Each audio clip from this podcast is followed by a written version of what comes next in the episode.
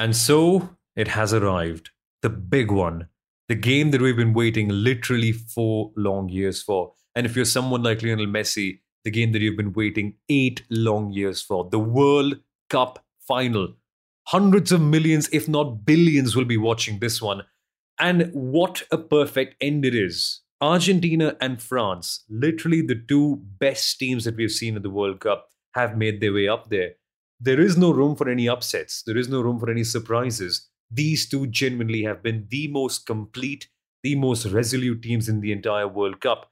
And they've got so much of history in the background as well.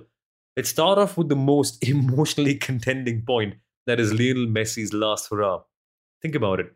Have you ever seen a football player greater or okay, I, I, let's not go into that debate, right? Have you seen any football player that has mesmerized you and has consistently delivered on the big occasion like Lionel Messi. Ronaldinho was beautiful.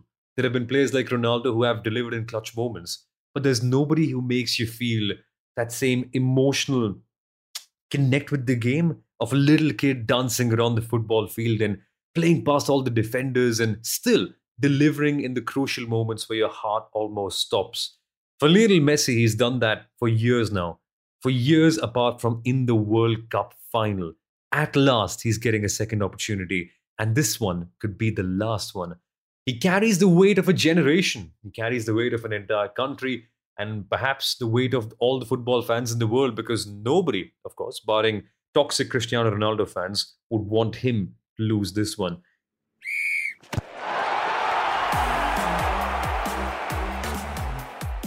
But then again, it's not just Messi's World Cup. This is Argentina's World Cup. They haven't won anything for years. Since the last time that they won the World Cup, their country has been in dire straits. It's had financial crisis, uh, riots, civil wars of sorts. I mean, not completely to that level, but there have been great degrees of internal conflicts and then great degrees of internal suffering as well. And for a country whose pride is so deeply connected with football, Argentina desperately needs something like this one.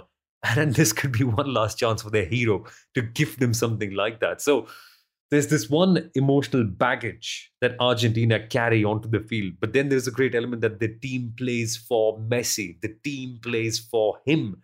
It's a team that revolves around him. But then there's a catch. If France can nullify him, what happens then? Argentina luckily do have a few other heroes as well. Julian Alvarez has come out and shown in many big occasions. But I think France have been more of a team team per se because for Argentina, we saw in the first match how culpable they are if Messi can be nullified. Sure, other players have stepped up, but when you think of France, you've got such a great lineup. A Kylian Mbappe, who just has no pressure at all. He's done this before. He's won the World Cup previously. He's got nothing to prove. So France, in a way, could be the more fearless team. And they've got Mbappe delivering with his pace. We've got Giroud being so critical with his finishing. And then we've got people like Tchouameni who are controlling the midfield so, so well. It just feels like a well-oiled winning machine, France. And they might be boring, but they are getting the job done. And this reminds me so much of the great Netherlands team of the 2010s, where they were consistently thumping in so many goals. I think France have thumped out 12 goals so far in this World Cup. 12, uh, I think 12, yes. And Netherlands delivered 10 before they came to the World Cup final. Similar flow, great flowing football, lots of fast players in a very, very dominant controlling midfield. And the last time they faced, France also had the advantage because in 2018, remember, Messi's dreams were crushed when France absolutely battered Argentina 4 3 in the round of 16. And then Antoine Griezmann gave them the L.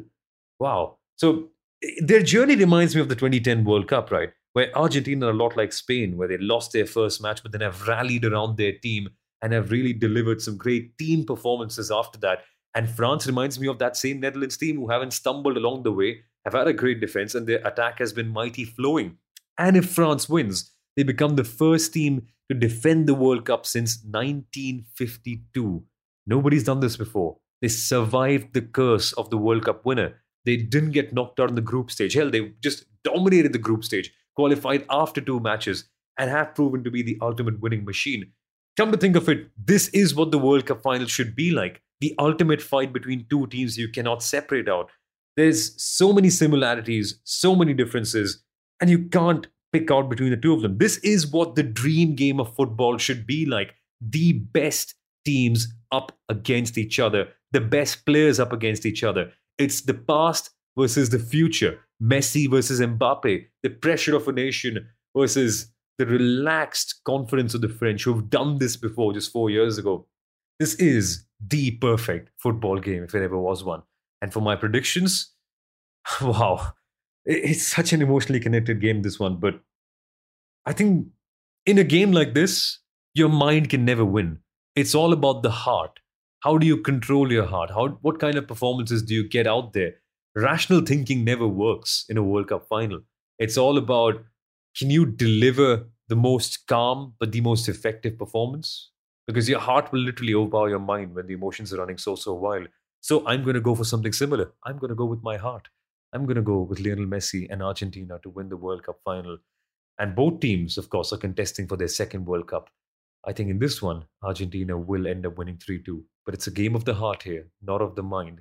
When they step on the field, whew, this is going to be some World Cup final, ladies and gentlemen. I can't wait. And I know you so can't you. Can you? Wow.